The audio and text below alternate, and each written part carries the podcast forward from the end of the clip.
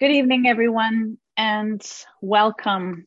We're very pleased that you could join us tonight for this celebration of the life and work of Lorraine Hansberry with our special guest, Soyica Diggs Colbert.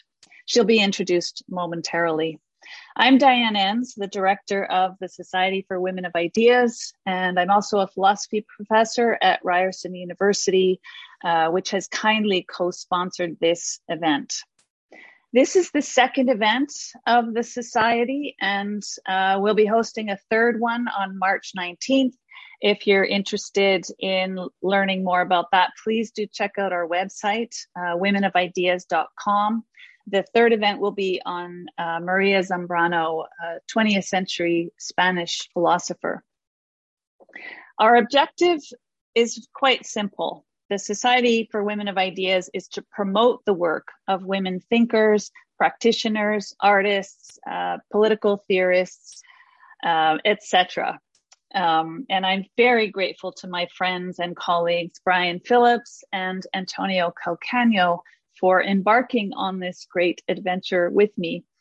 I'd also like to thank Brianne Watkins, who is our uh, student assistant in the Society. And she's here making sure that nothing calamitous happens with the technology. There will be a Q&A after the discussion, and we are recording this session and posting it on our website.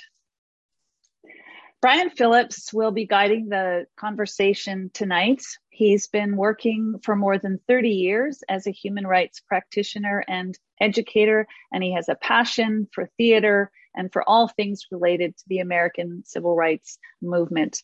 So I'll turn it over to him now so he can introduce our guest and begin tonight's conversation. Brian. Thank you, Diane, and good evening, and thanks so much again to all of you for joining us. Uh, I'm delighted to welcome our special guest for the event, Soyica Diggs Colbert. Uh, Professor Colbert's rich and illuminating new biography places Lorraine Hansberry's work as a playwright, an, ess- an essayist, a journalist, and an activist at the very center of mid 20th century intellectual and cultural history. Radical Vision, which is published by Yale University Press, um, will be available in a paperback edition from next week. This is the book on Lorraine Hansberry that many of us have been waiting for.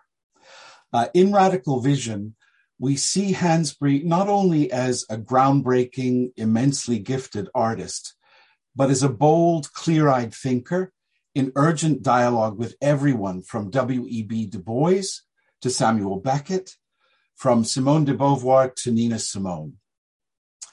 Soyica Diggs Colbert is the Idol Professor, Idol, Idol Family Professor of African American Studies and Performing Arts at Georgetown University in Washington, D.C. Her previous books include Bodies, Theory for Theater Studies, Black Movements, Performance and Cultural Politics, and the African American Theatrical Body. Professor Colbert's work has also appeared in journals such as Modern Drama, Theater Survey, Boundary 2, and American Theater. A theater scholar and practitioner, she's an associate director at the Shakespeare Theater Company in Washington, D.C. Such a pleasure to have you with us, Soyica. Thank you so much for having me. I, I wish we were uh, having you here with us in Toronto tonight, but I hope uh, we'll be able to do that again in some future occasion. It would be a real pleasure to do that. Um, let's start by talking a bit about Lorraine Hansberry's years of social and political formation. How did her childhood on the south side of Chicago in the 1930s and 40s help to shape her vocation both as an artist and an activist? So, in the book, I refer to Hansberry as a movement baby. And what I mean by that is she started learning about the civil rights movement from her parents when she was a child in the 1930s and 40s. And so the most well known example of this is that her father, Carl Augustus Hansberry, who was a real estate agent as well as an attorney, um, decided that he wanted to move his family to a neighborhood on the south side of Chicago, near where the University of Chicago is now in the United States. And the neighborhood in which he wanted to move his family into was governed by a racially restricted housing covenant, which meant that the community members in that neighborhood had gotten together and decided that they would only sell their homes to other white people. But someone in the neighborhood decided that they were going to sell their house to Carl. And so when the neighbors found out, they sued, and that set off a set of events that ultimately landed the case before the Supreme Court in um, Hansberry v. Lee, which is still taught at U.S. Um, law schools today. And so Carl went off to Washington, D.C. to fight for his right to live in this neighborhood and ultimately to desegregate housing in the United States. Mind you, this is 1940, well before housing segregation becomes illegal in the United States. And so ultimately, the Supreme Court found that Carl, but it was legal for Carl to own that house in that neighborhood but they did not find that um, segregated housing in general was a violation of people's rights. And so Carl won the battle but lost the war for desegregation. So that's one part of the story where Hansberry got an early lesson of the possibilities and the limits of using legal systems to fight segregation and to fight for civil rights. But the other piece that I think is important, and this comes up in some ways in A Raisin in the Sun, is that while Carl was off fighting for his family's rights in Washington, D.C., her mother, Nannie Louise Perry Hansberry, was protecting her home with a gun from the mobs that were jeering and spitting on her children um, and egging them on as they went to and from the house. At one point, um, Lorraine reflects in a journal entry that she was sitting in her living room and a piece of concrete was thrown through the window and it almost hit her. And so, again, as a child, she saw her mother having to physically defend their home and also what the real life implications of desegregation was in a northern US city in the 1940s. Um, and for some of your viewers, you know, most of the times when we think about the civil rights movement in the US, it's concentrated on activities in the South. But I think it's important to note that there was also a lot of activities that were happening in the North and major US cities as well. And so Hansberry sees all of this activity happening. I mean, it informs her writing, her ideas about the world, her as a thinker, her as an intellectual. Um, and it comes out in her art in really important ways. As I said, um, in this case, we see some of these activities manifesting themselves in how she describes the central um, cl- the central conflict in A Raisin in the Sun. Mm-hmm. Um, I wonder if you could just say a little bit about um, the close of this incredible story of, of her father, Carl, um, who, after this incredible experience of, as you say, kind of winning the battle but losing the war, um, is so disenchanted that he goes into almost a kind of self imposed exile. Um, it, that, that also, I feel, is such an important part of her formation. Absolutely. So Hansberry's father decides that, you know, the United States is not, does not allow him the freedom that he desires. And so he decides with his wife that they're going to retire and move to Mexico. And while looking for their home abroad, he has a mass, he has an aneurysm and he dies suddenly. Um, and so Hansberry is left um, without a father, and her mother ultimately comes back to the States and, and remains in Chicago. Um, but one of the things that Hansberry says in a speech when she was reflecting on her father's death, there's two things that I think are instructive. So one, she says that she thinks American racism helped to kill him. And another thing that she says is she thinks that her father was wrong about giving up on America. Mm-hmm. And this is an interesting, um, I think, point for Hansberry to make because she has this visceral um, experience of the impact of racism on her family, but yet she still sees the US as a place that can be redeemed. Um, and you see this again coming up in her relationships with W.E.B. Du Bois, who also ends up being an expat. You see this in her relationship with Baldwin, who's an expat for a good portion of his life. Um, you see this in her relationship with Paul Robeson, who you know has his own struggles with American racism. And so all of these figures in her life have similar trajectories, but yet Hansberry still comes to the conclusion that there's a way to redeem the U.S. I mean, I think that that's a powerful expression of her ideas philosophically as well as politically. Mm, yeah, absolutely. Um, she spends a couple of years studying at the University of Wisconsin and then arrives in New York City in the early 1950s. Um, it's a very exciting but also rather risky time for people on the left. Um, how does Lorraine Hansberry immerse herself then in the world of the Black radical tradition of that period? So I'm so delighted that we, I was invited to talk about Hansberry as an event for the Society of Women of Ideas because in the 1950s, there are very few women who would be considered intellectuals. I mean, even today, I think that there's um, a way that we understand intellectuals in gendered terms. And so at the time, Hansberry arrives in New York. She's a young, um, she's only 20 years old when she comes to New York. Um, and she starts working for Paul Robeson's um, leftist periodical Freedom. Paul Robeson is a you know famous singer, activist, actor, um, who by that point in 1950 has been blacklisted because his his associations with the Communist Party. And so Hansberry is working at Freedom. Um, and down the hall, W.E.B. Du Bois has an office. So she's interacting with um, Du Bois and his wife. Um, Louis Burnham, who is also a leftist, works in the Freedom offices. She co-writes a piece with Alice Childress, who's a playwright, also a leftist. So all of these older generations of leftists, people who were born 10, 15 years before Hansberry, are her mentors at this time. And she's learning from them. But what's important, I think, to note is that because Hansberry is young, she's black, she's female, um, she doesn't draw the same attention from um, the Red Scare as her mentors do. And so one thing that happens is Hansberry is able to travel um, in Robeson's place to a peace conference abroad um, in Uruguay in 1952 because Paul Robeson's passport has been revoked because of his associations with the left.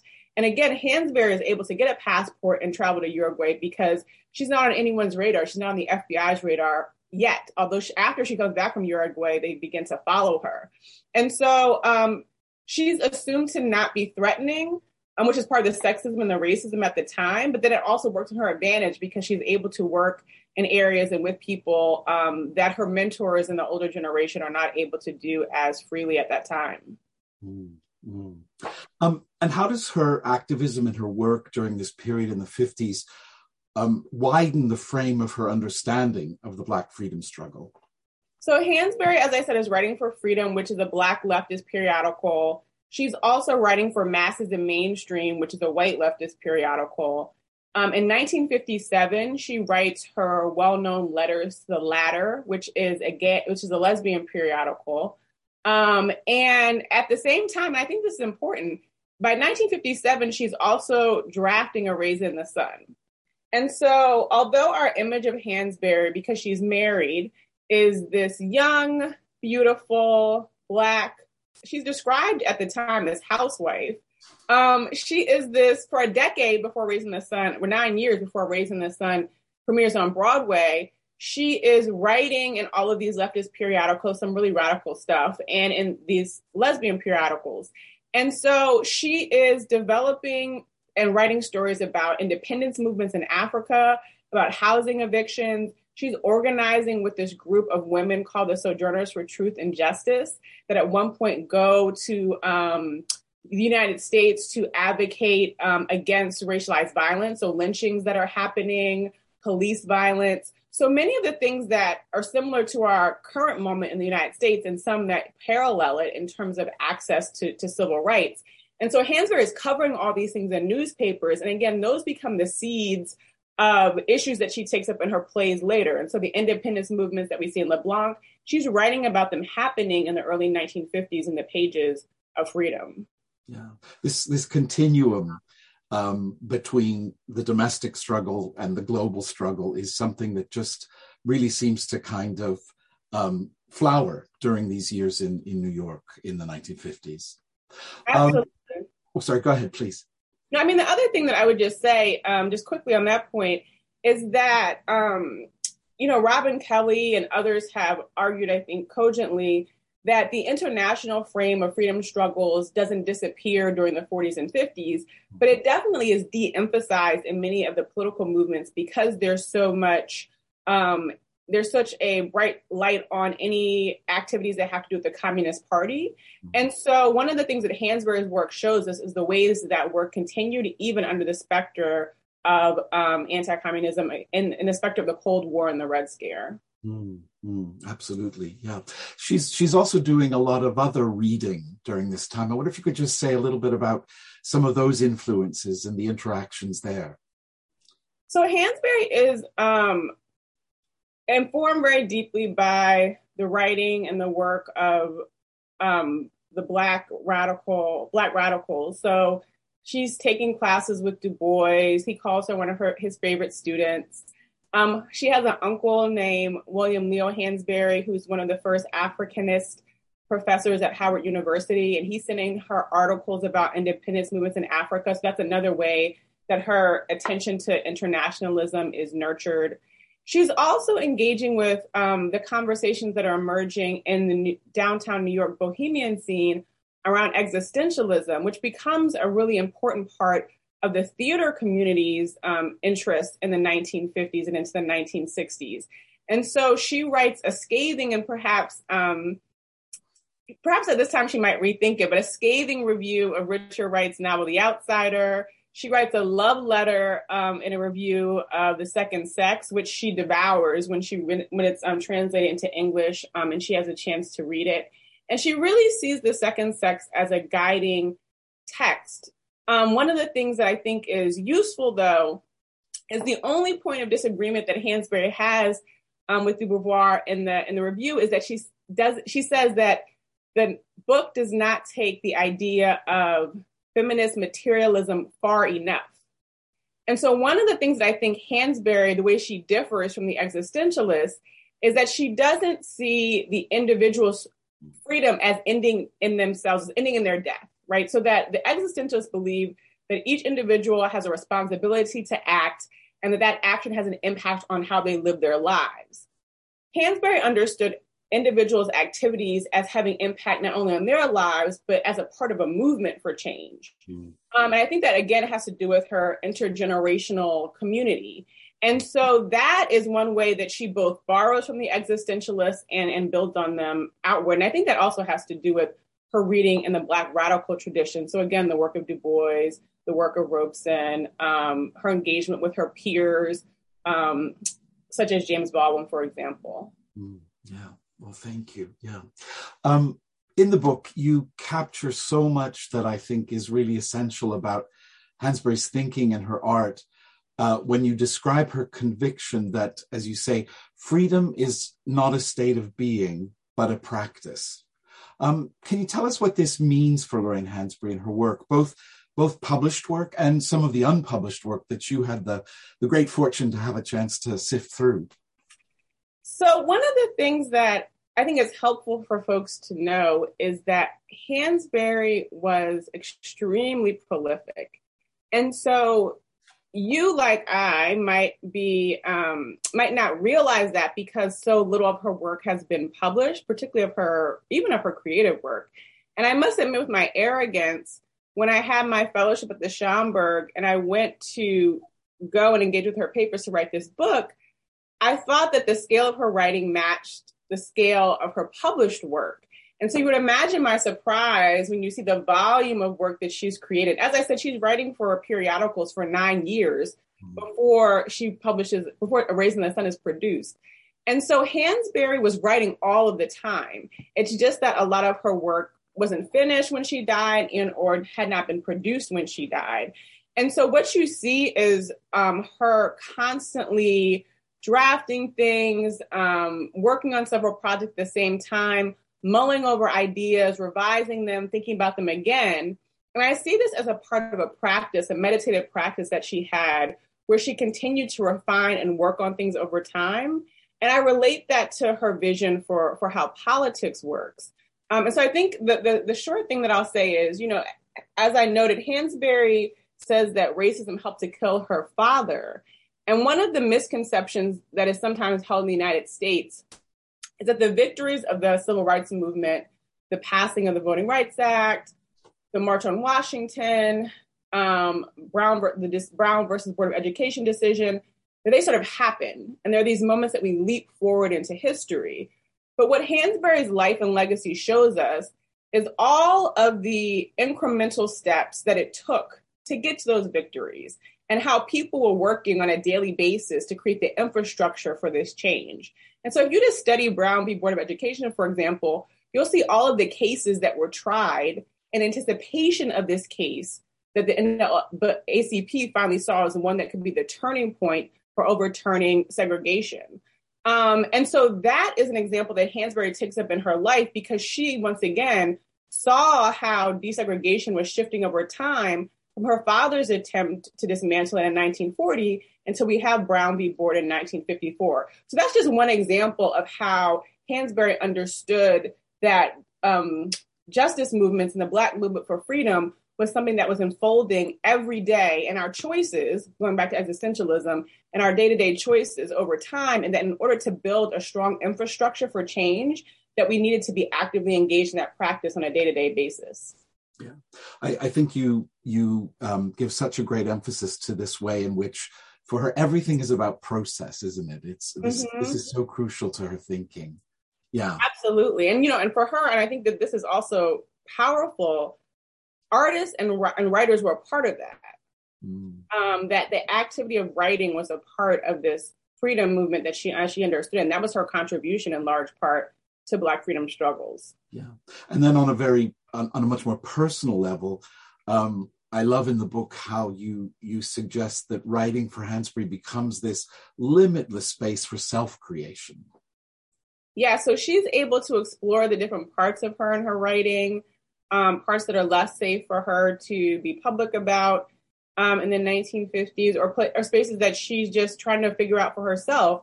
I mean, one of the things that we should be mindful of is because she was so clear eyed about her politics. And when you listen to her give speeches, she's so um, forceful.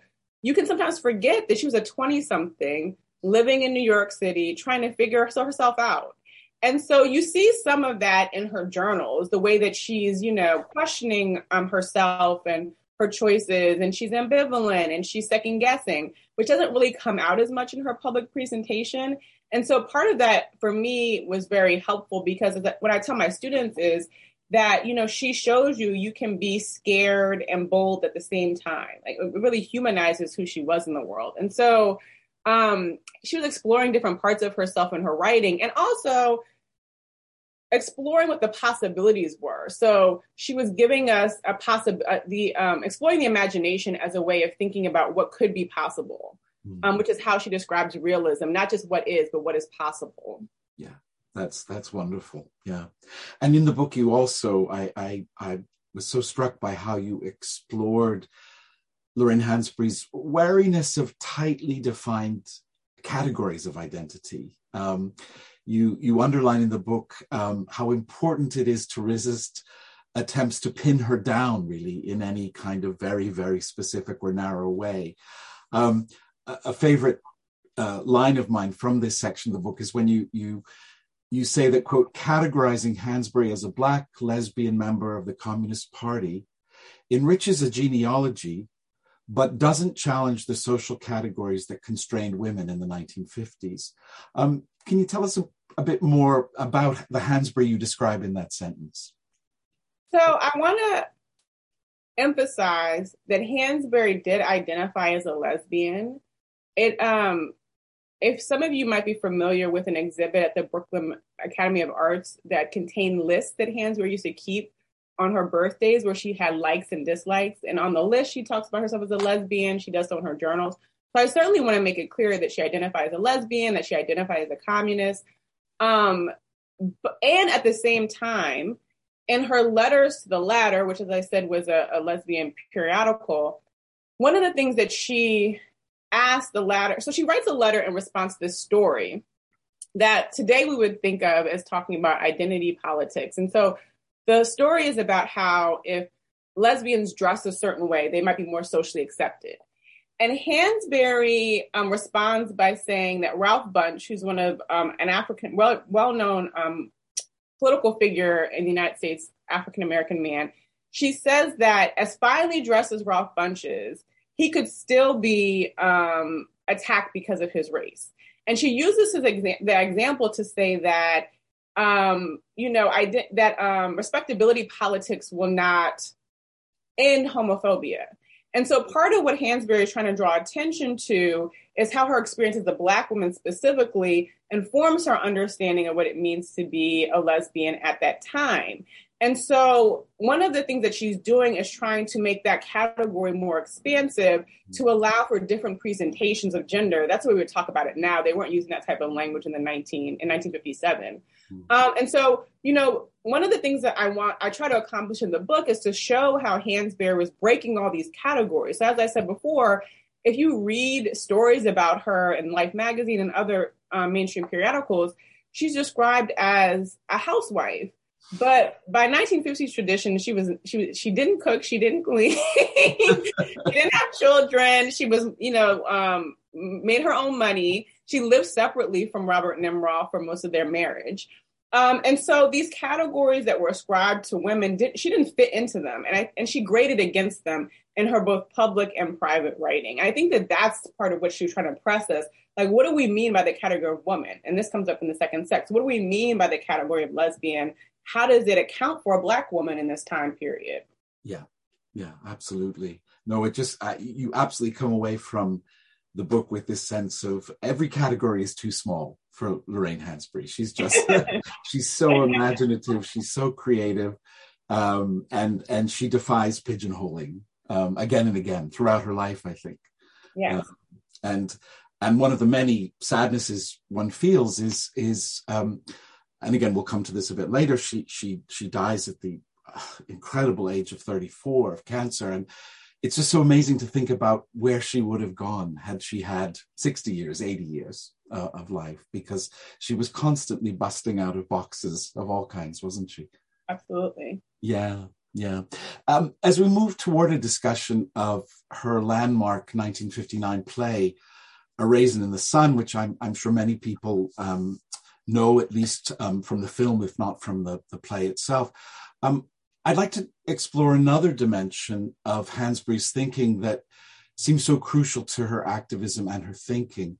Um, I'm thinking of, of her insistence on the primacy of relationships, of the encounter, uh, as the foundation for political and social action. Um, you say in the book that that her political practices foreground quotidian activity as fundamental to political freedom movements. What did this focus on the everyday material realities of Black lives and struggle mean in the context of the civil rights movement? You touched on this a little earlier, but perhaps this is a good space to, to expand that a bit. So Hansberry um, has this lovely interview that she does with Studs Terkel in 1959 after Raising the, in the Sun is produced on Broadway. And he asked her about Walter Lee and her um, characterization of him in the play. And one of the things that Hansberry says is that Walter Lee's choice to move is part of an affirmative movement that she ties to the independence movements that are happening in Africa. And in the play, I think she she um, links it to you know Asagai's description of the independence movements that are happening in his country.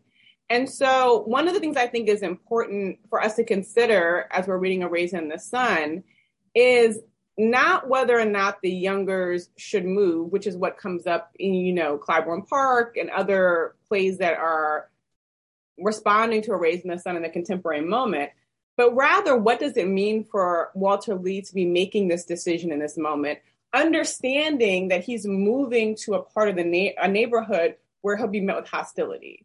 He knows about the violence that will happen there.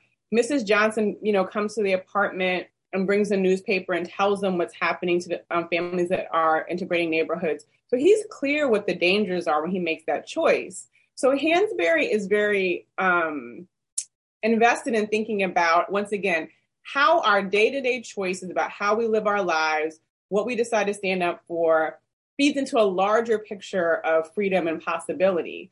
The other thing that I think is really useful philosophically in that moment is that Hansberry calls for the family to be in the space when Carl tells, um, when Walter Lee tells Karl Lindner that they plan to occupy the house. And so as he's having this encounter, this exchange with this man who wants them to, you know, resell the house, the family is looking on as witnesses. And so one of the ways that Hansberry, I think, adds to the dynamic of the encounter that's often staged in existentialist literature is that she uses the theater and the idea of witness as a way to ripple the impact of encounters. And so it's not only for the encounter and the existentialist dynamic, there the question is whether or not the other person can recognize you, right? And so Frantz Fanon says no, someone who's different from you can there's never an ability to recognize, and so there's always an impasse. Mm-hmm. I mean, that's one of the tragedies, right, of the encounter. But what Hansberry offers us is that even if there is an inability in the moment for the person you're in the encounter with to recognize you, there is some reciprocal effect for people who are bearing witness to this encounter. The audience, the audience staged in the play, us as the audience of the play, and that that also produces an ability for recognition that can be transformative. Um, and so for me, Hansberry's work in theater allows for an expansion of this idea in really powerful ways and also helps us to understand how it might map onto our day-to-day activities. And so there's several scenes um, in Hansberry's writing and her short stories that she wrote before Raisin, where these um, there these moments of encounter with witnesses, people walking down the street, these day-to-day activities where things are shifting for the person's life, maybe not at a global scale, that she stages as important as we think about the movement as this interlocking set of events that ultimately leads to these big moments in history. Mm, absolutely. And um, I, I, think it's so important here to talk a bit about the way in which, um, as you say in the book, there's a, there's a quote that where you say many civil rights organizations encouraged Black women to aspire toward white ideals of domesticity and leave the battle for civic inclusion to men operating in the public sphere. Um, a raisin in the sun, I, I think, um, is is is so important in getting a sense of how Hansberry is saying these great moments that happen in these public spaces are, are, are, are, an important part of what the movement's doing, but it's also being, the struggles being waged in domestic spaces, in, in homes. And the women are, are, yes, perhaps you may think are, are, are in traditional roles in these settings, but actually look at how much more complicated the reality really is. And what if you could say a bit about that in terms of Raisin in the Sun? Because that that that I think is is such a, a part of the richness of what she's doing in the play. So much of the civil rights battles in the US are staged in public places. Mm. So when we think about the iconic Im- images of the civil rights movement, we think of, at least I think of sit ins, photographs of sit ins, um, the March on Washington, uh, marches, um, protests out in the streets. Um, even, you know, thinking about Freedom Summer and images of people on buses and then the violence that adheres thereafter, again, a public um, transportation. But what is not as visible is that there are also struggles for Hansberry's father for desegregation of housing, which was a much more stubborn battle that has yet to be resolved, quite frankly, in the United States in 2022. Um, and it was a, and partially because it, that battle is about individual property rights versus public space. And one of the things that the play helps us to understand is how, how private space gets mapped onto gender in the US, particularly in the 1950s, and how we understand domestic space as being women's space, um, and how that is de emphasized in the civil rights movement period. And so that these categories of thinking about private space, domestic space, women become compounding factors, not only to how we think about where the battle should take place, but also arguably the outcomes of those battles. Um, and so, one of the things that Hansberry is able to artfully do in redirecting us to a private space is to get us to think about racial capitalism or the way that race maps against um, gender and how it maps in terms of class and labor, and how that can also be a battlefield for how we're thinking about about freedom struggles.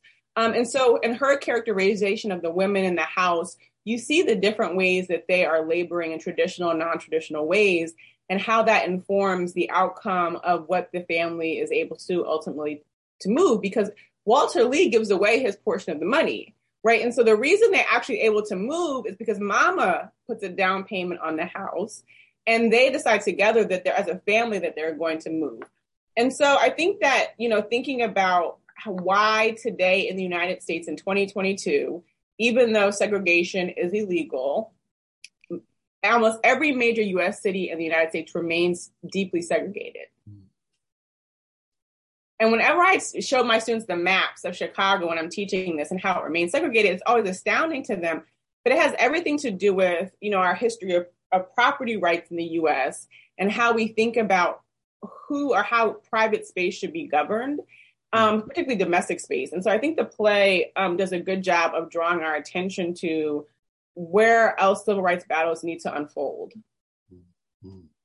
And and it's fascinating. Um, you made me think a lot about the reception of the play and the ways in which um, some of the critics, some of the audiences, even um, were, were were clearly made uncomfortable by this, and so tried to kind of tame the play in a way to make it a kind of conventional story about a family that that begins to realize the American dream and um, that incredible critique of the ruthlessness of American capitalism is is missing. Um, what if you could say a bit about that response to the play um, and how Hansberry herself experienced that in some of the the interviews she was giving around the time? Um, you just think, how is it that these people are are they just missing this, or are they choosing not to see what the play is really about?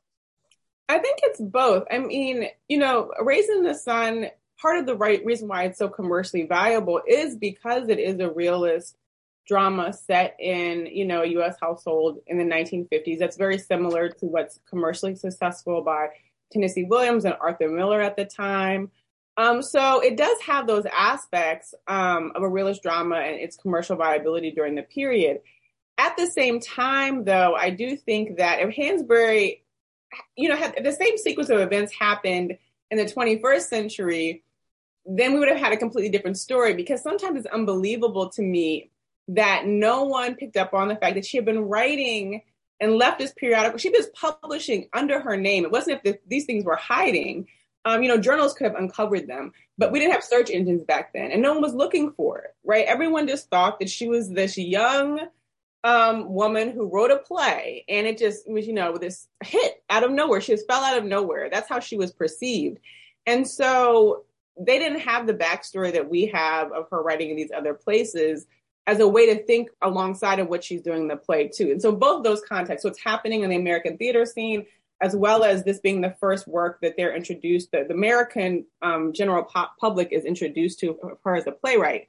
But even given all of that, I do wonder um, how everyone overlooks Asagai's speech at the end, hmm. which really draws clear attention to Hansberry, at least asking the question around post colonial movements hmm. and how, you know, Beneatha responds to that. And so even if you just read A Raisin in the Sun as a family in pursuit of the American dream and they have to face a couple more hurdles because they're black, um, then you still have to contend with Asagai's speech at the end about post-colonialism and his indictment where he says, what does it mean for all the dreams in this house to depend on the death of one man? Mm-hmm. And so in that moment, Assagai is drawing attention to how inheritance and capitalist inheritance and property rights are tied to um, intergenerational wealth and, you know, this is, of course, a legacy of slavery.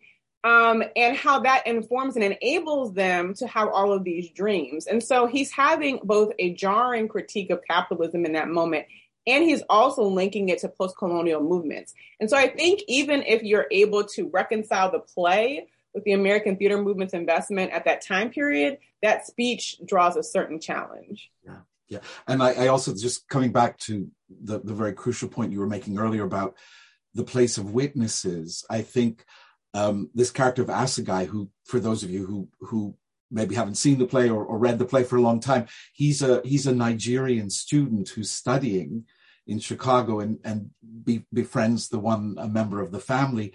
Um, and and he's he's sort of looking on and and and he's a witness, isn't he, in a very important way in this play, yeah. Um, and and seeing that ruthlessness of, of American capitalism in a way that, that that's maybe too close for everybody else to see.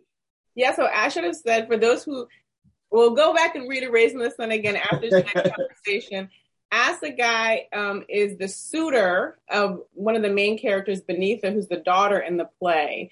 Um, and so he comes to know her and her interests in post-colonial movements and thinks of her as this but um, you know budding activist. And so when he comes to, to find her, lamenting the fact that Walter Lee has lost the money that was left to him, he doesn't understand why she's so forlorn, given the fact that he doesn't think that um, her dream should be dependent on an inheritance. Yeah. Just after Hansberry has this incredible success, and again to remind people, um, uh, she she was the first African American woman to have a play produced on Broadway. She was incredibly young. Um, it it had a good solid run um, in the in the New York theater, and then of course is, is performed all over the world. Um, a couple of years later, the film is released. Um, just after this incredible success, um, Hansberry's commissioned to write a television play for uh, the American network NBC. Um, and she writes this brilliant, visceral story about slavery and its toxic impact on an entire society um, called The Drinking Gourd. Um, in the book, you tell the story of how it's literally shoved into a drawer at NBC and never sees the light of day. Um, and this is a, a shout out to anybody who's a theater producer or director watching this because this unperformed piece really should be reclaimed. Um, the drinking gourd's a remarkable, but sadly still almost unknown part of her body of work. Um, can you tell us a bit more about this amazing play and, and what happened here? So Hansberry is commissioned to write this play. Uh, she jokes in a, a, subsequent radio conversation with um, Langston Hughes. She's part of a conversation, and she jokes that it's one of the few times where she's paid to write something and it's never, you know, produced. It's just shoved into this drawer. Um, but one of the things that I think, you know, in most of Hansberry's work, she's so prescient, she's so ahead of her time. And I think that that's the case with the drinking gourd too. And so for me, the drinking gourd still, even today, achieves some things that our contemporary filmic um, and theater engagements with slavery do not. And so one of so the play is about um, this group of enslaved Black people in the United States and this family and one of the main characters' name is Hannibal, and he is um, resistant to everything that slavery prescribes for an enslaved person. And so, at one point in the play, so he's always trying to undermine the system of slavery. And so, he, at one, he's learning to read, which is of course illegal for slaves. And um, at one point in the play, it's found out that he's learning to read, and so his owner tells the overseer to blind him. And so it's stunning if you read Hansberry's um, camera directions because what she um, writes is that as Hannibal is being blinded, this this um, act of brutality, which if you're familiar with contemporary narratives of filmic depictions of slavery in the U.S., would probably be filmed as a sort of gruesome depiction of the black body in pain. But what Hansberry calls for is that you hear Hannibal crying out and the camera is focused on the slave owner riding off.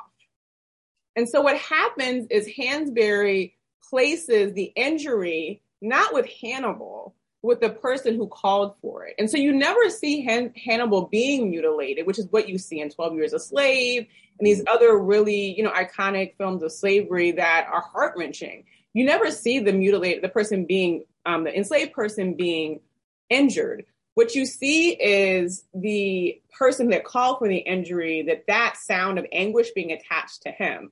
And so that's just one example of the way that i think that hansberry is thinking about how we might depict slavery for a filmic audience differently.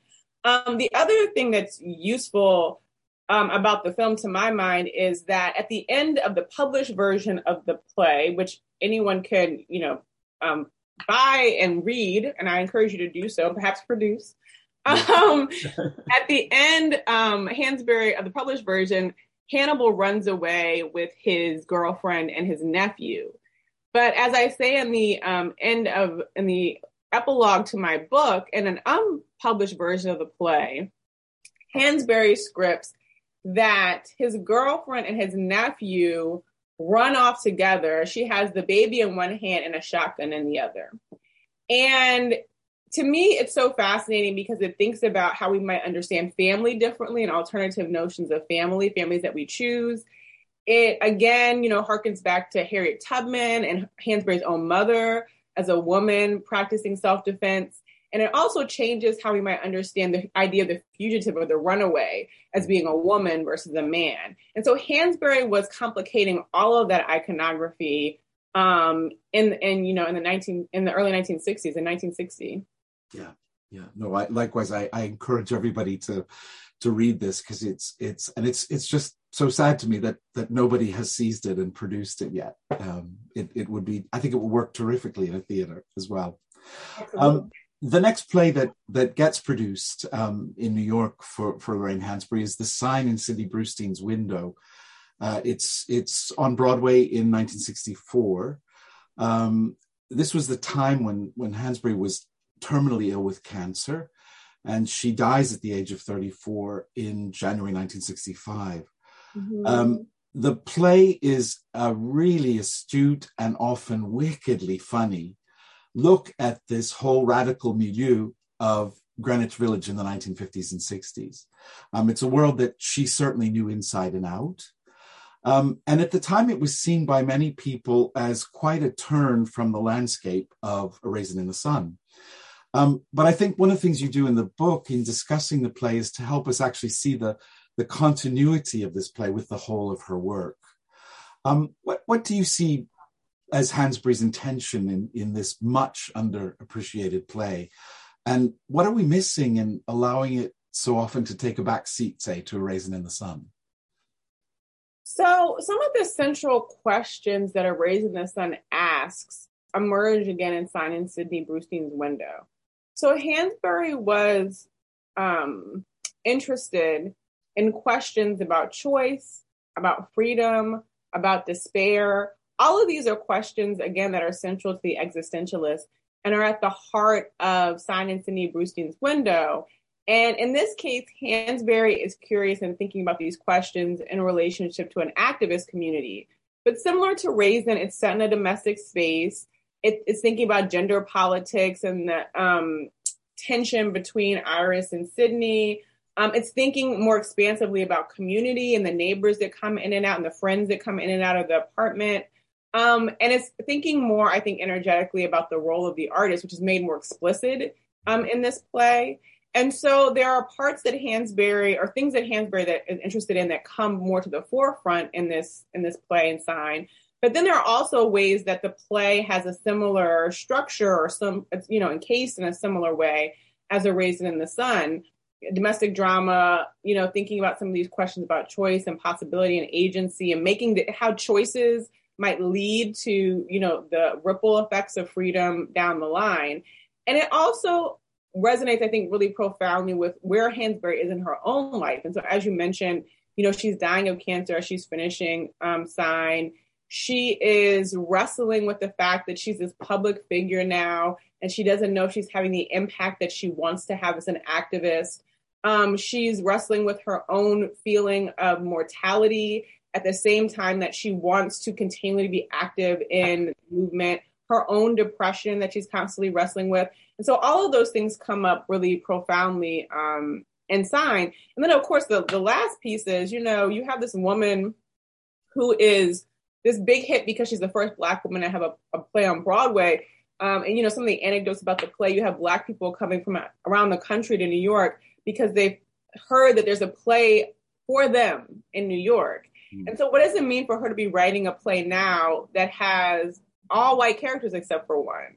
Right? This is everyone. I mean, it's so she's already sort of this anomaly in the world of Broadway. And now she's doing this thing that even now, if a black writer were to write a, a television show, let's say, with only white characters, I could imagine that being met with some surprise. And so this is similar to to what Hansberry is doing at the time, and the public just doesn't know how to make sense of it. Yeah, yeah, and again, exploding expectations and and, and boxes um, all the time.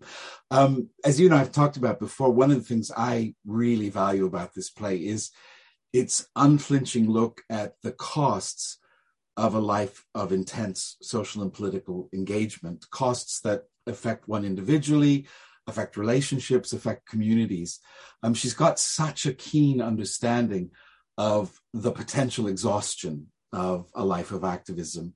Um, and I think anybody who's who's been an activist at any time in their life will be nodding their head when they hear the, the central character Sidney say, um, I admit that I no longer have the energy, the purity, or the comprehension to save the world.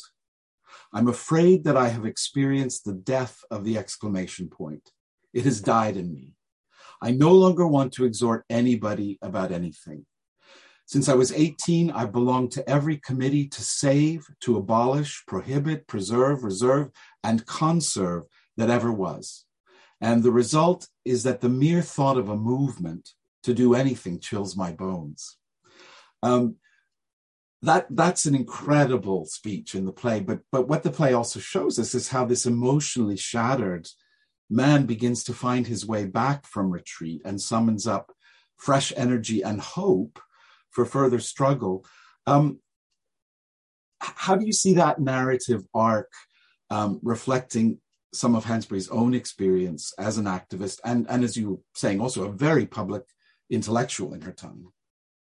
So, in the play, one of the ways that Sidney finds his way back is that he betrays himself and betrays his principles, and he realizes the cost of him um, not sticking to his principles, to cost him personally, and then cost the community that he um, is invested in. And so once he begins to compromise um, as an easier way of being living in the world, he realizes that too has its own cost, right? And so him being so strident is exhausting for him. And so then his alternative to that is to be more compromising in the world. But then he realizes that has its own impact that he also can't live with. And so I knew that we were going to talk about this bit. And so I wanted to read from you, read for you from the book um, this quote I have from Hansberry, and she writes it on July 17th in her journal in 1964. And as you noted, she dies in January 65. So this is six months before she passed away. So Hansberry writes, have the feeling I should throw myself back into the movement, become a human being again. But that very impulse is immediately flushed with a thousand vacillations and forbidding images. I see myself lying in a pool of perspiration in a dark tenement room, recalling Croton and the trees and longing for death. Comfort has come to be its own corruption. I think of lying without a painkiller in pain. In all the young years, no such image ever occurred to me. I rather look forward to going to jail once. Now I can hardly imagine surviving it at all. Comfort. Apparently, I have sold my soul for it. I think when I get my health back, I shall go into the South to find out what kind of revolutionary I am. And so, even in Hansberry's journal entries, you see her struggling with the same sense of defeat, of um, the death of the exclamation point, of her own, you know, evolution as she, you know, she goes from being sitting on picket signs and meeting her husband to becoming this superstar darling, liberal, dar- understood as liberal darling, and the comfort that adheres by way of that, and her struggling with her fame. Um, but what's most powerful for me is at the end of that meditation, she says that she wants to go down to the South and see what type of revolutionary I am. And so Hansberry was very transparent about the fact that, you know, making choices that were towards freedom were not easy, were not uncomplicated, were not um, without their own um, seductions. But at the end of the day, what she tried to model was how one could still make those hard choices. And I think that Sidney's life and his evolution of play it is, is an example of even if you don't get it right every time, there's a way to still move the needle towards a more expansive version of freedom. Yeah, yeah.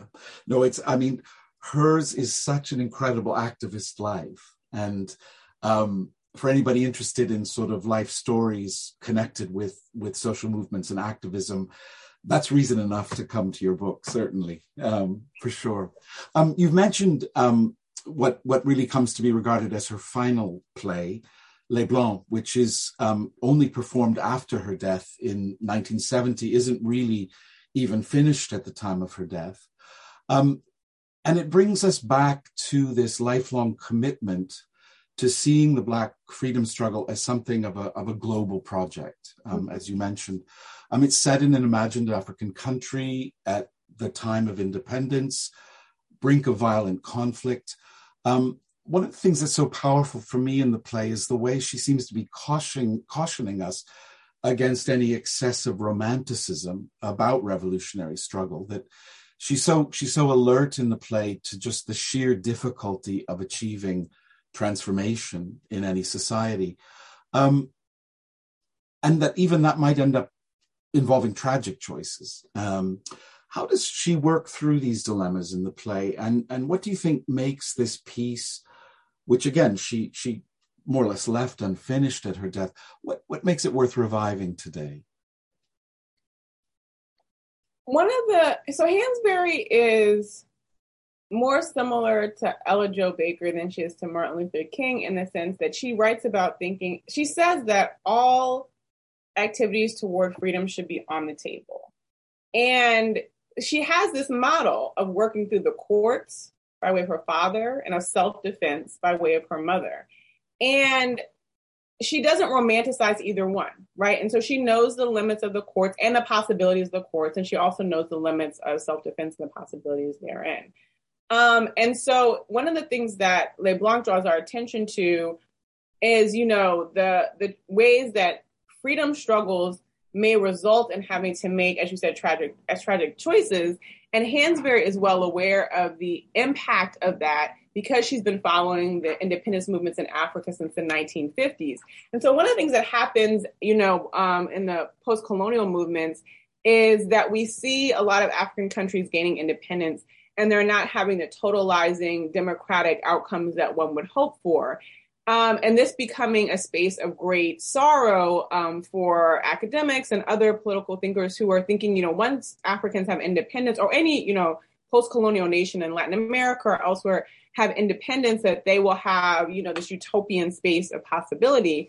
And Hansberry understood that, um, you know, as I said, as we talked about before, that freedom is a process, not a destination. Um, and therefore, you know, gaining independence is not the end of the struggle towards a, a more full flourishing democracy. And so that comes up in Les Blancs in the speeches, and the conversations that emerge um, when the main character realizes the the impasse that he's at in terms of diplomacy and having to make a choice about whether or not he'll participate in armed resistance or not. And then this also, again, you know, going back to Raisin in the Sun, comes up when Asagai, Beneatha Suter, the daughter Suter, um, talks to her about the future he sees for his country. And he says that even as he's battling for freedom now, there might be some point where someone, some young revolutionary has to come slit his useless throat because he's no longer working towards the betterment of his country. And so, again, you know, Hansberry is very clear that each individual's choices may not result in the, um, well, not the end struggle, right? The struggle is an ongoing process, but that these difficult decisions have to be made and that there's not a one size fits all way of doing things. And so for her, she really deeply believed that nothing was off the table and that we had to explore every option of creating a more um, expansive democratic possibility. And she doesn't mean that in um, a nationalist sense per se, but really thinking about a global movement for freedom. Yeah.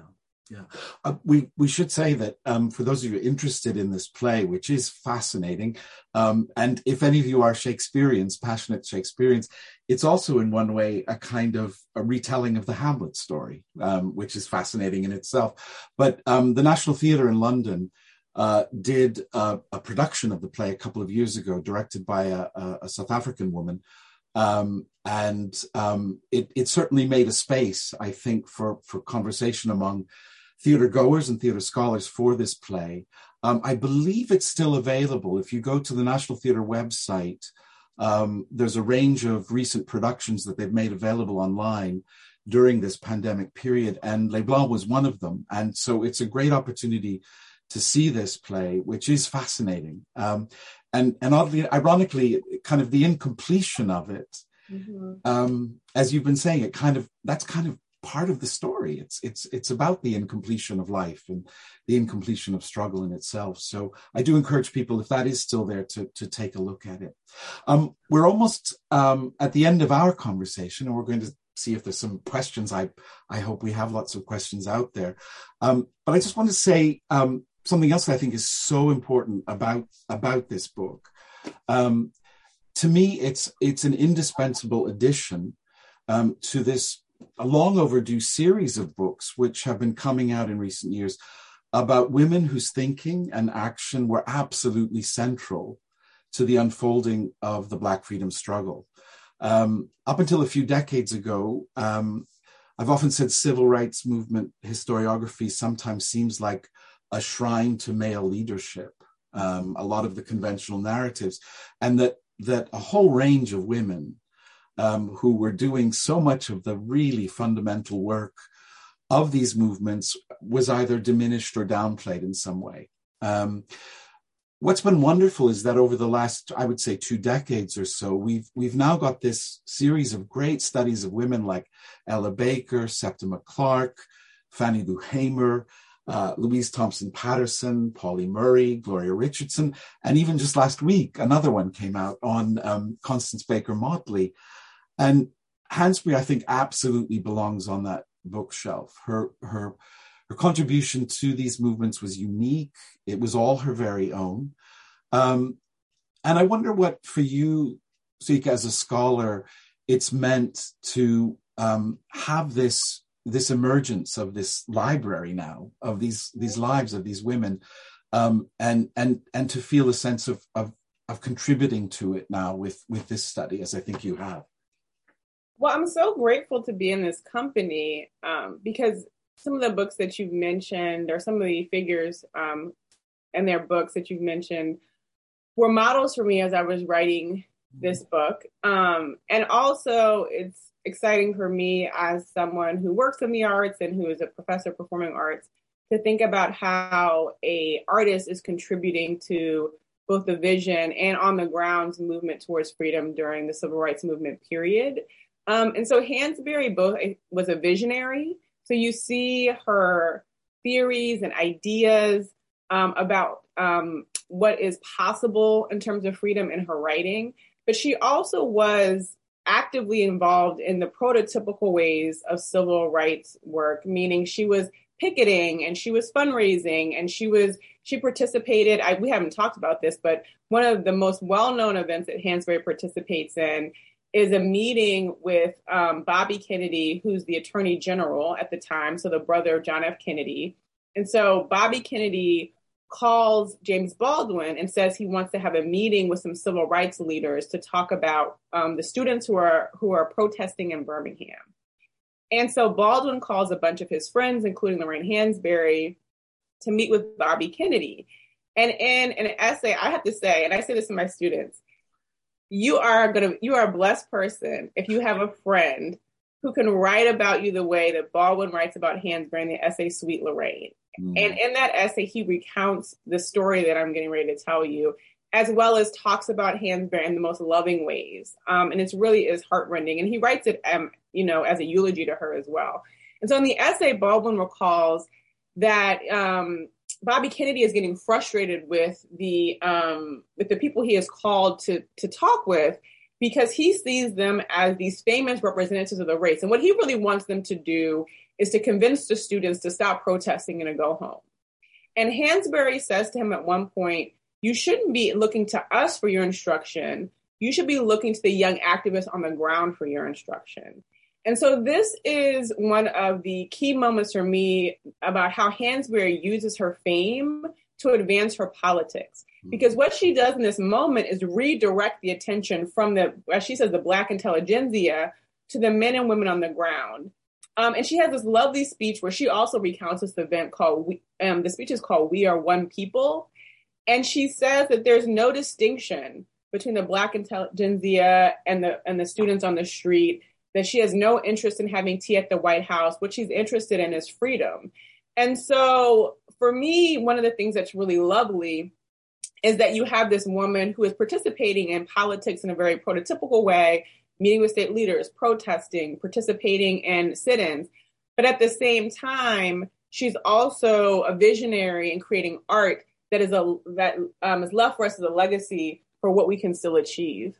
Yeah, yeah, and and you know, thank goodness she was there because the artist has ways of looking at things, at conceiving of things, at imagining possibilities that uh, you know other others working in social science or or a whole range of other fields might not come up with. And I think, yes, as you say, that that imagination um, that's there, and and her, um, she had this incredible generosity of spirit. Um, and I think that again, as I said earlier, I think anybody interested in in carving out a path as an activist um, should should definitely uh, look at her work and um, some of her choices on that on that particular road. Um, so it, it, has been such a pleasure to talk with you like this tonight. And as I said to Soyica the other day, um, this is a book I'm going to be coming back to mm. again and again. I know in in my own work, um, and it's certainly um, brought Lorraine Hansberry alive to me in a way that that no other work has before. So I'm immensely grateful for that, and um, look forward to continuing conversation on all of these things. Um, and very eager now to hear if we've got some questions from our audience um, about all of the things we've talked about. It's very hard to sandwich all that into an hour, but we did it. we do indeed have some questions, which I will read out. And thanks, Soyica. This has been absolutely fascinating. Um, okay, we have one question here from Antonio Calcano. Thank you so very much for your discussion. It is very illuminating. I learned so much and it was so engaging. It, it seems that Lorraine Hansberry had a rich yet fraught relationship with existentialism. So I'm wondering if you could say something about what her relationship was with Black, Black Marxist philosophy or thought.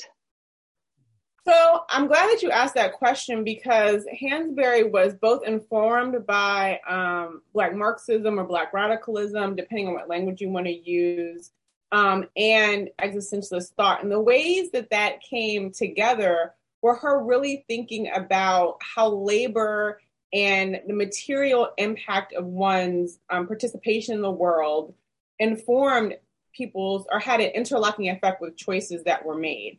And so that is how Hansberry, to my mind, bridged the gap between um, Marxist thinkers who were thinking about um, a um, arc of events that will transform society and existentialists who are thinking about how an individual's choice has an impact on the individual. One of the things that I think would have been really powerful is if Hansberry had lived longer, she might have had a chance to think with um, Richard Wright um, for a longer period of time because he too was working at the intersection of Marxism and existentialism. Um, and as I said, she had this really scathing review of The Outsider, but as we all know, Wright just had a new novel that was just published this last year called The Man Who Lived Underground. And if Hansberry had read that novel, she might have evaluated his thoughts on the two fields differently. Um, the last thing that I'll say about that is one of the things that I've more recently realized is that a lot of Black thinkers and thinkers in general, existentialists in general, um, were really informed by the local context that were that were inhabiting them. And so when Wright is engaging with the existentialists, he's living in France, and he has a different perspective on what's happening in the U.S. than the U.S. than blacks do in the United States. Conversely, Hansberry never leaves the US, as do a lot of her contemporaries. And so she's deeply informed by what's happening with the civil rights movement.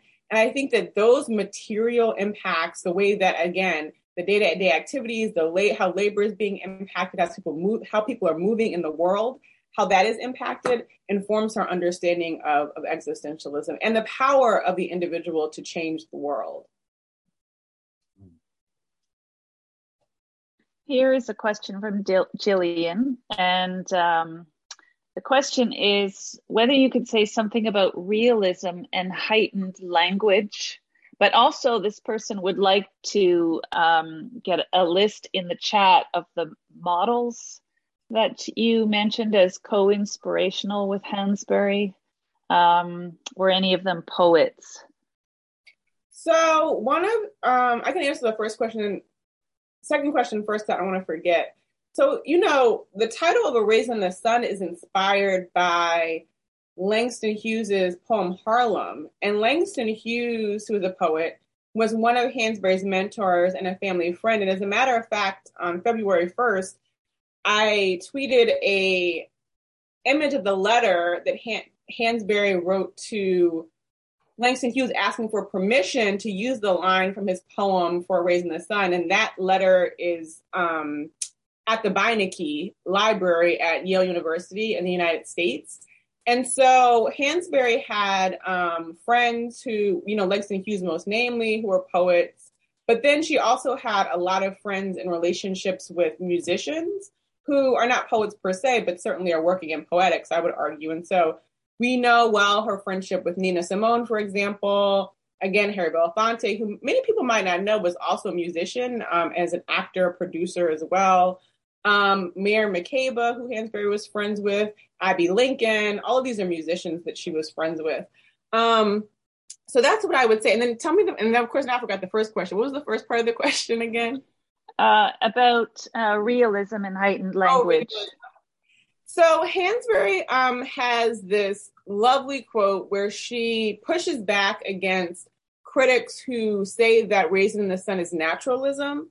And so Hansberry writes Raisin a good while um, after Richard Wright's novel Native Son, which is, you know, a um, huge success in the United States, is also set in a kitchenette, is also set in Chicago, and is a naturalist novel. And so a lot of critics make the comparison between Hansberry's play and Wright's novel. And one of the things that Hansberry says is that naturalism just captures things. And for her, realism demonstrates not what, as I said before, what is, but also what is possible. And so I think that that's part of the heightened language that you see in the play. It's not just about how people, for example, to speak to one another in a Chicago kitchenette in this moment, but also what is the possibility for their discourse? What type of conversations could happen? What are we seeking or grasping towards? What are the com- what are the implications of these conversations and how we might understand them as a part of a larger global conversation? And so that's part of what Hansberry was trying to capture in her realism. Okay, uh, another question from Lauren. She's wondering about Robert B. Nemiroff's role in moving Lorraine Hansberry's work after her death. Uh, do you think that this is what she would have wanted? Did they plan this? So let me just say that I had a great, I have a had a much deeper appreciation for Robert Nemiroff after I spent my time at the Schomburg. So when Hansberry leaves her papers to Nemiroff, they're divorced. And um, throughout their marriage, um, he was aware that she was a lesbian. As I said, they spent most of their marriage living separately. Um, and so they had an unconventional marriage. Um, he, he was to borrow a phrase from Toni Morrison, one of the greatest friends of her mind. So even after they separated, they no longer had a romantic relationship. He was still her first reader. He gave her feedback on her drafts. He helped to um, encourage her to continue writing. He served as a sounding board. And the, the, evidence for this is all the notes that you see in her um, drafts of her plays of him giving her feedback and her writing in her journal about the interactions that she's having with him. And so he um, becomes a great steward for her papers because he's so helpful in stewarding and, and supporting her as she's developing her work while she's alive. Um, I think that, you know, Nemiroff has to make decisions about things that Hansberry and him that they do not discuss. And I'm sure that some of us could second guess some of the decisions that he makes. But I also think that, at least for me, there was some compassion for thinking about the position he was in as a white man stewarding the legacy of this black woman first. and wanting to make sure that he did it in a way that would continue for her legacy to flourish for years to come. And so, you know, again, I think that there are lots of things that we could question and parts of her that we don't know till much later because of how the trust is guarded.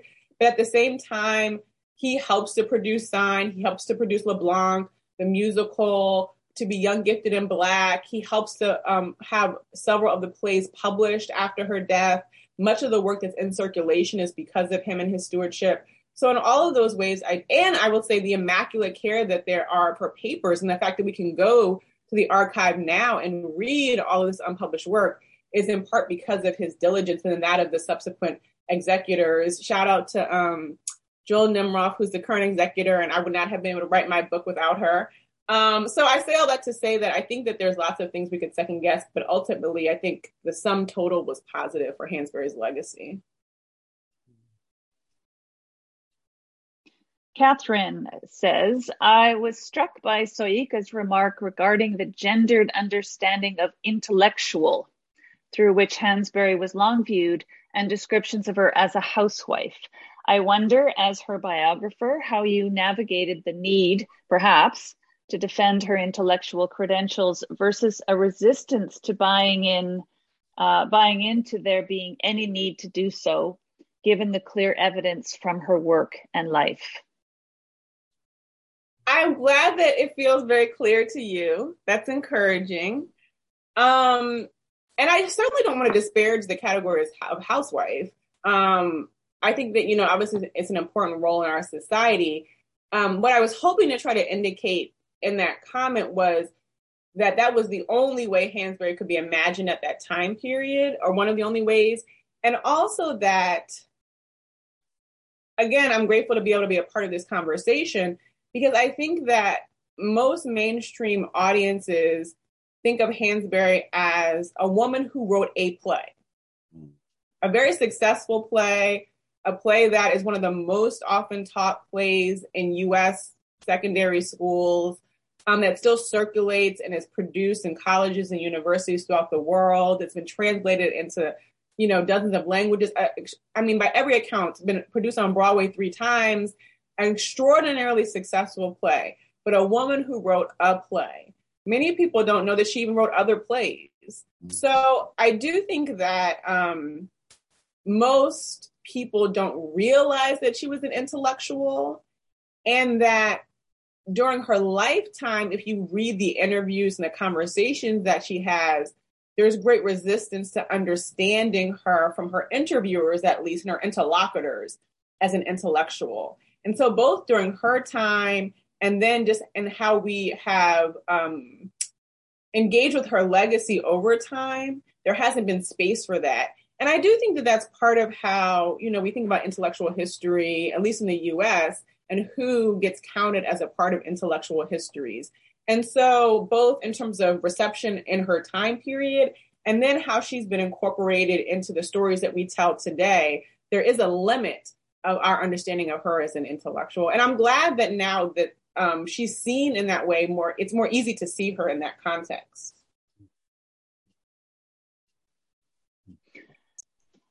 Any more questions from anyone? I don't see any listed in the Q&A. So if you are out there with a question, please do submit it.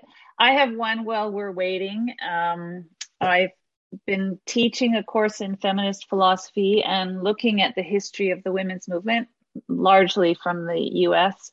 And I'm really struck by the way, um, maybe it's just the, the, the kind of canonization of uh, the women's liberation movement text, but I'm really struck by the segregation or the, the, the compartmentalization of uh, the women's liberation movement and the civil rights movement.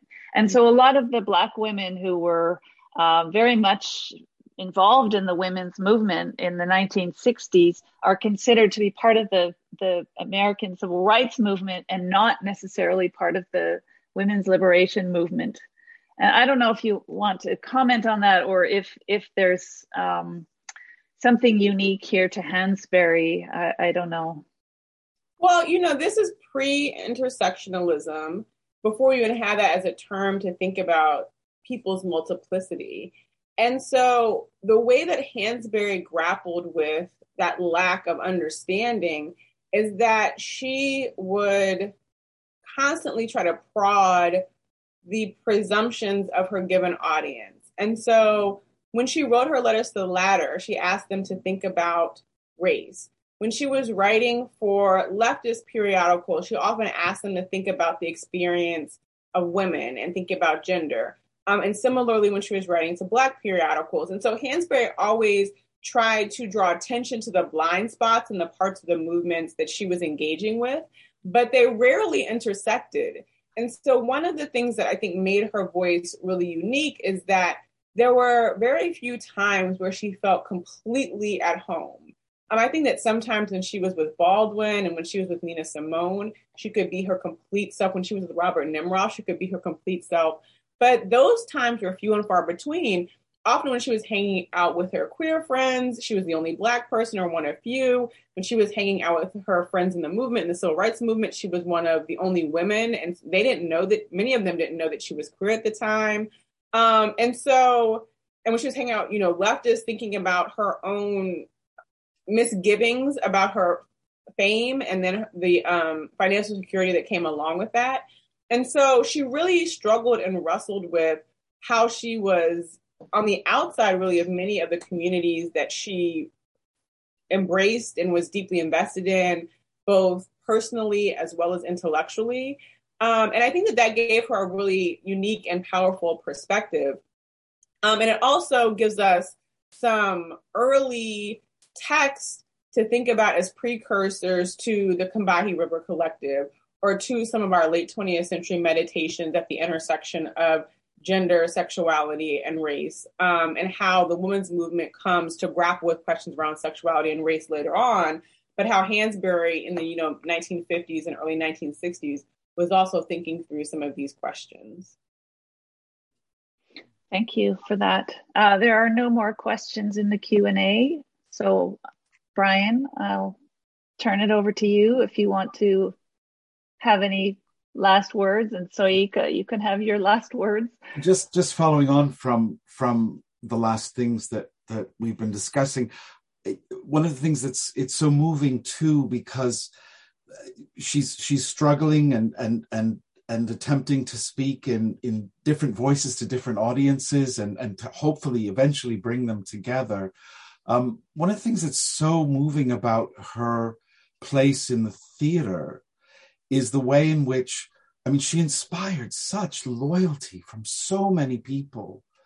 Um, and if you read the the stories of the productions both of Sidney Brustein and of Les Blancs, um, then the range of people who got involved in trying to make sure that these works got performed, that once they were performed, that that it was possible to sustain these productions over time, keep them running, um, uh, get larger and larger audiences to them. So uh, it's it's so fascinating that that you know, yes, she had these moments where perhaps she felt, you know, I want to bring all these different worlds together, and yet it's so complicated and I'm exhausted.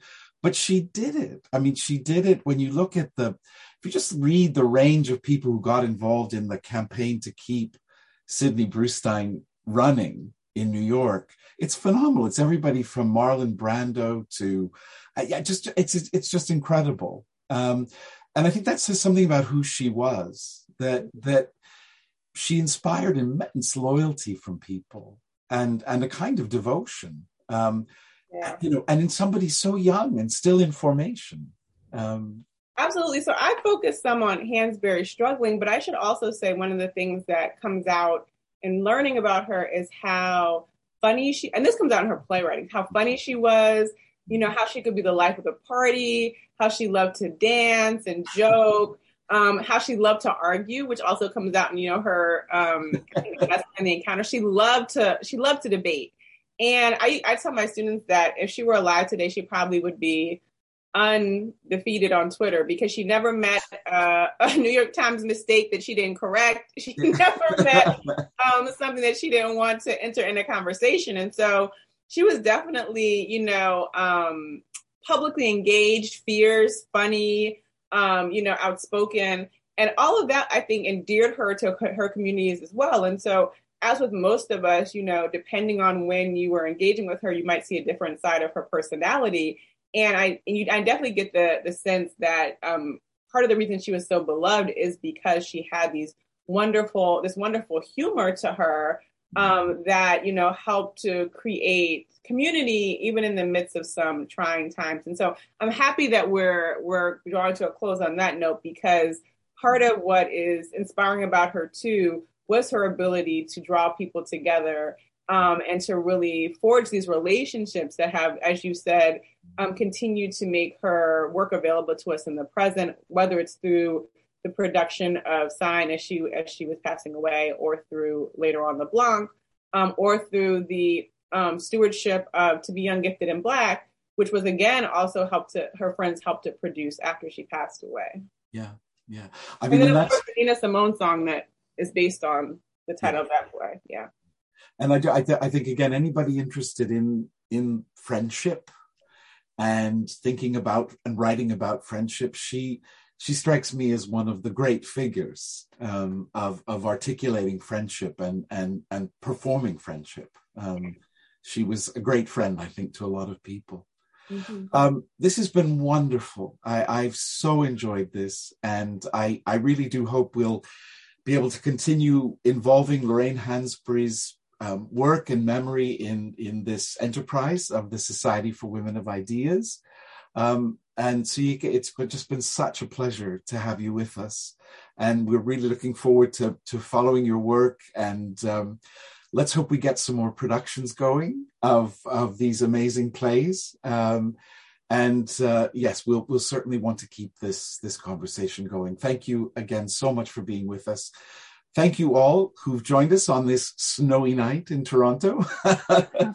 um, and uh, I, we hope to I will, see you again in March. Yeah, Diane. Well, I will just echo Brian in thanking Soyica. Uh, it's been really interesting, a really interesting evening, and thanks everybody for coming. And thank you very much, Brian for uh, guiding the conversation tonight. Pleasure. All right. Have a good night, all. Thank you. Good so night, much. everybody. Good night. Good night.